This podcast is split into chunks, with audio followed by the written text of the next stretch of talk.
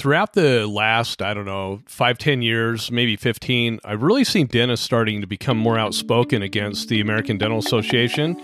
And I'm also starting to see uh, dentists push back more on insurance companies and not taking their crap. Uh, you know, it's like this whole aura of, oh, we can't speak out against other entities. Well, you know, we need to be kind about it, but my gosh, you know, there there is a price to freedom, right? And maybe we ought to uh, push back a little bit, let them know how we feel. We begin our podcast right there. Welcome, all of you fantastic dental podcast listeners, to the My Practice My Business Dental Podcast Show, where we help dentists profit and thrive with excerpts from the clinical business of dentistry training here at My Practice My Business. We'll be addressing and answering questions with current trends dentists and their teams face each and every day in their pursuit of this wonderful career we call dentistry. And now, the host of our show, the clinical director and president at My Practice My Business, Dr. Rob Thorup. You know, all of us dentists, we play a crucial role in ensuring the oral health of individuals, pe- patients each and every day. But a lot of dentists are hesitate to speak out about dental insurance companies, the American Dental Association, uh, other entities when it comes to policies that negatively affect patient care. And this podcast aims at at a discussion for the reasons why dentists may be afraid to speak out about these organizations. And I I want to clarify some things and just hit it right on the head because evil people rule when good people do nothing, and we've heard that somewhere, right? So the first one that I've always seen and that I hear when we do our trainings is is fear of retaliation. And one of the primary reasons that dentists may be hesitant to speak out is the fear uh, insurance companies are going to generate retaliation against them. And maybe even the ADA might, you know, blacklist you or your association might blacklist you. It's like a, you know, you can't speak out against the, uh, the, the, you know, big brother who's looking down on us. So, dental insurance companies have the power to exclude dentists from their provider networks or reduce reimbursements for services if they speak out against them, right? If you and I do. And similarly, the ADA has significant influence in the dental industry and and they can sometimes uh, you know, harm dentist reputations by criticizing them publicly possibly or in their snide little way of doing it. And dentists may fear losing business or being blacklisted, like I said, within the industry if they speak out. So I'm going to give you an example. When Tracy and I were battling the major dental insurance players with the passing of the network leasing, downcoding, and bundling protections law, which should be in every one of your states for all you guys listening to us outside of the state of Utah, the first statement that came right out of the gate by Delta Dental was this quote, if you don't like our policies, you don't have to participate in our plan. End of quote. I'm not saying the guy sounded like that, but maybe. so this was interesting to me on so many counts. And one that stuck out immediately in my mind was the fact that Delta Dental, the Delta Dental plan that I originally signed up for years ago, has drastically changed over time, which I know all of you would agree with. They have the ability to change contracts at whim by changing their handbooks. And boy, I'll tell you, that's something that we all need to go after with legislation in each of our states. And it was again echoed the same thing by Blue Cross Blue Shield when we called them out on extreme bundling of procedures, which they tend to do, and how dentists were discriminated by them as compared to medical uh, billing and, and medicine as a whole. And their CEO told me, quote, you don't have to participate with our plan End of quote. I'm pretty sure you sound like that too. Well, I I've got hundreds of patients on those plans. I told them and dropping their contracts would, would have a significant financial impact on my practice. That's why I told both of them. So I said, uh, no, I'm not going to drop your plans. And yes, you need to allow dentists like myself to be paid fairly for the services that we provide. Well, it, it turned out that I won that battle here in Utah, and that was pretty cool. And when it comes to conversing with the ADA, it's a completely different animal. For example, the ADA states on their website that bundling is potentially fraudulent. I, you've heard me say this over and over again. Yet, right in the CDT codebook, they have verbiage stating anesthetic should usually, the keywords usually, be bundled with every procedure. Interesting, right? And in the extraction codes, they state, quote, local anesthetic and suturing is included with extractions, end of quote. So I'm like, hello, bundling anyone? Right in the CDT codebook? And we've tried to get them to remove this verbiage from the CDT codebook for years now. But they refuse to do so. And why is that? Well, I'll let you make up your own conclusions on that one. But does medical charge for those codes? Yes, they do. Why are dentists reluctant to charge for anesthetic and suturing? I know it's fear. Fear of the EOB stating it's inclusive. Fear of the patient freaking out because you just charged them for something that you've been doing for free all these years. Unbelievable. That's our poor business training, right? And fear of actually making money at what you do. Again, business training. And what does the ADA do for us with PPO plans to make us actually profitable? Small things that have to be mined, like with a pick, you know, like the seven dwarfs, and discovered by yourself from their website. You actually have to go hunt this stuff down. And why don't they more openly protect us from PPO plans and bring these things to light? And my answer is the fact that an organization cannot serve two masters. And if we speak out against it, our statements are typically just brushed under the rug. No wonder membership continues to decline. Okay? So you still have to battle it, though, docs. You can't give up. Number two is lack of resources. Another reason why dentists may not speak out is the lack of, of funds to be able to do so. Dental practices are often small businesses, right? That may not have the financial means to engage in advocacy efforts or lawsuits against insurance companies or the ADA. And I say that really cautiously because, again, you've heard me talk about the dozen dentists out on the East Coast that threatened to sue the ADA. They were engaged, ready to go if the ADA caved into the dental insurance companies and had anesthetic codes removed from the CDT codebook. Think about that, noodle on it, because you need to understand that concept right there, meaning dentists uh, in this nation do charge for anesthetic. But most of you give it away for free because that's what the consultants have told you to do. That's what professors in schools have told you to do uh, all these people, I'm just going to say right now, uh, no business training and background, and I could go on, but I'm not going to be totally rude today. This lack of resources may prevent dentists from effectively advocating for their interests, right?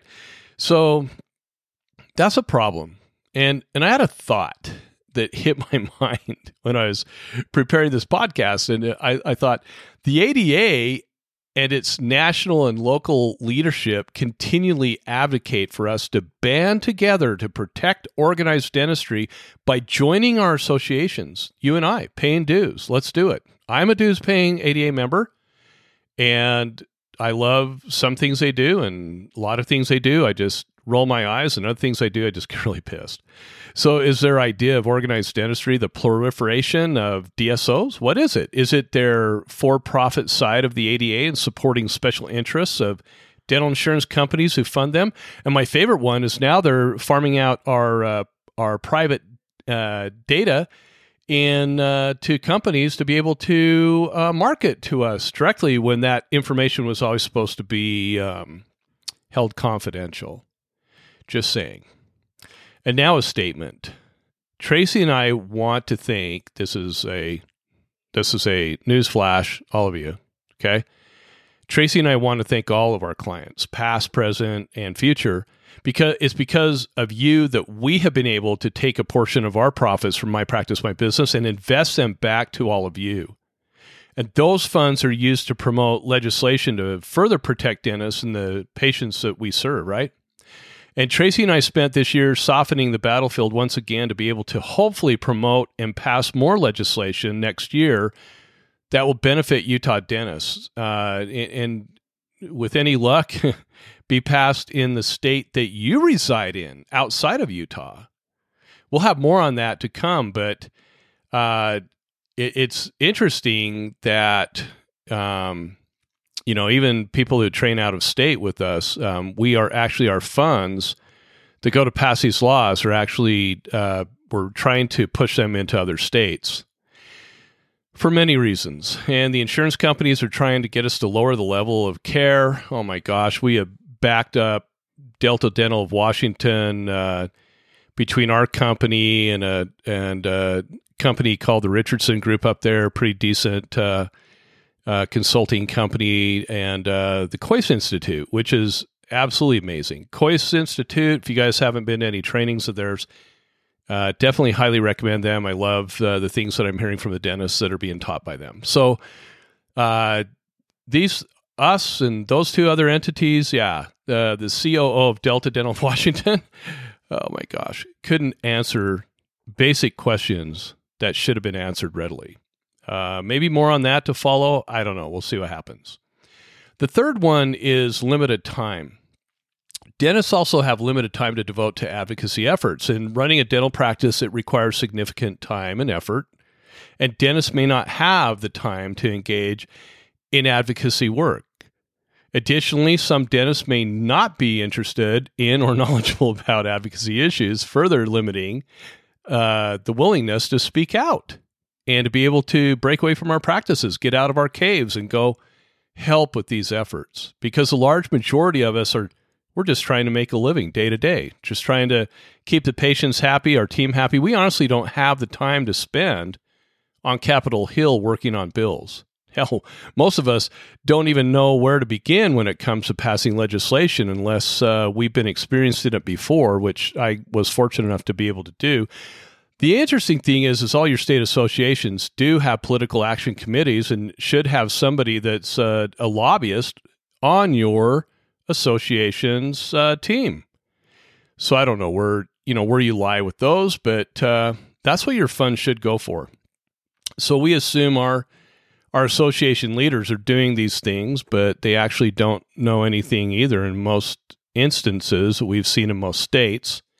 And this is where we rely on our state association executives to run point on all these types of questions and their associated problems because the actual leadership, you know, the president, president elect, whoever, delegates, um, they don't know uh, a lot of the stuff that goes on. They don't even know what their executives do half the time. And the executives in some states, like I said, are questionable. But, you know, it's like, uh, do they?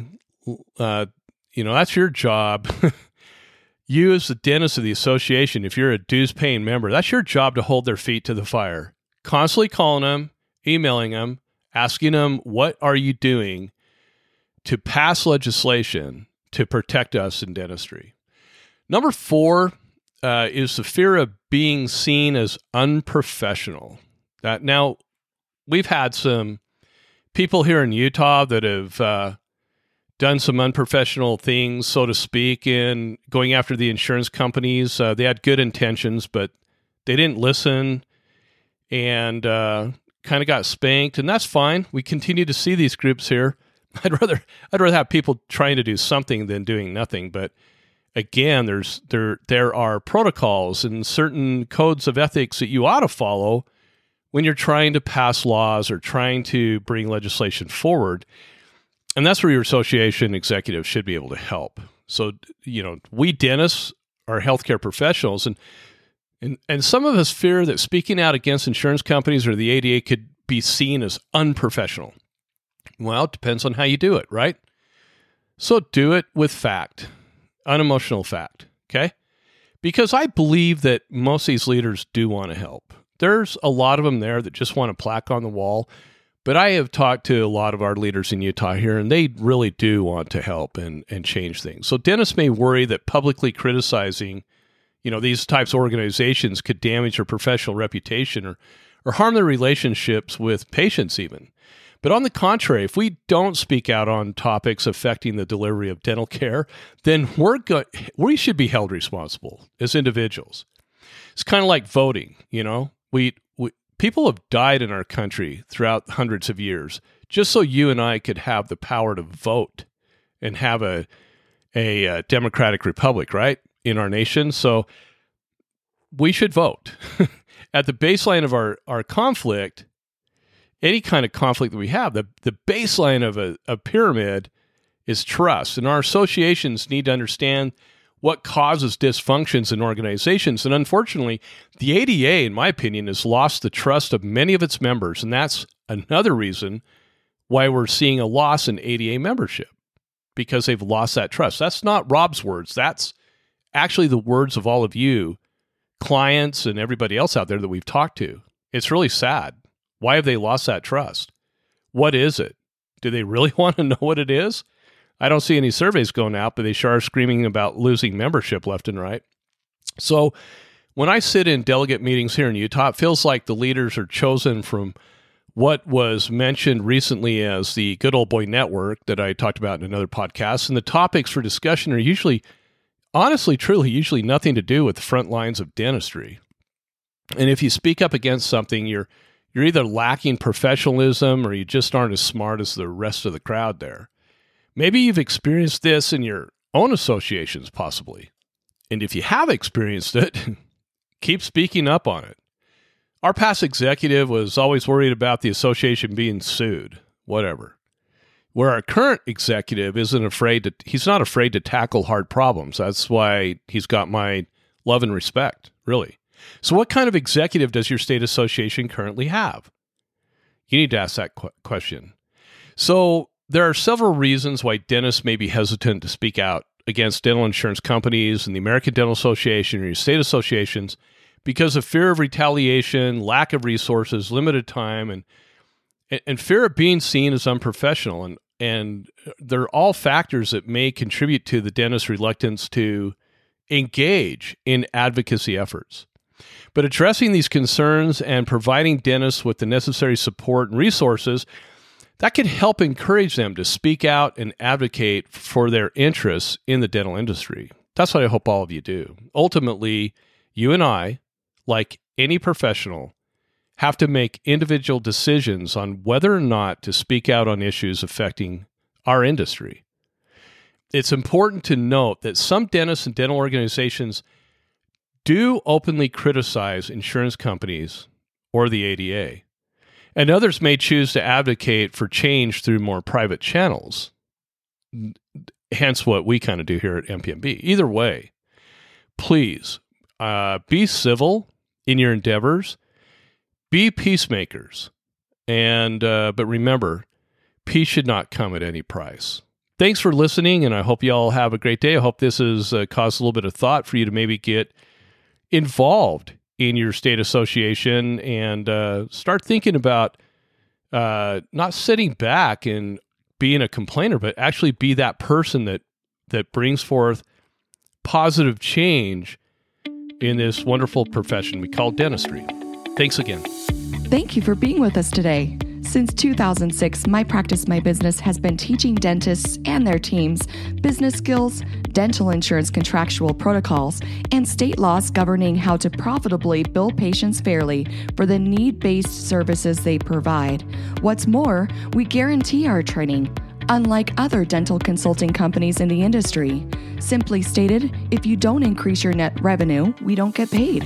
We call it dental consulting the way it should be. We believe there has never been a more important time than now for dentists to experience and implement our key methods, knowledge, and business training within their dental practices. To learn more about our guaranteed, no risk clinical business of dentistry training that is changing dental practices for the better, just go to our website, mypracticemybusiness.com, and surf our pages for additional information about our company and the services we provide. When you're ready, give us a call and get scheduled for the most profitable dental business training that you will ever experience. If you enjoyed our podcast, please leave us a five star review. If you have any questions, please don't hesitate to call us. Thank you again and have a fantastic day.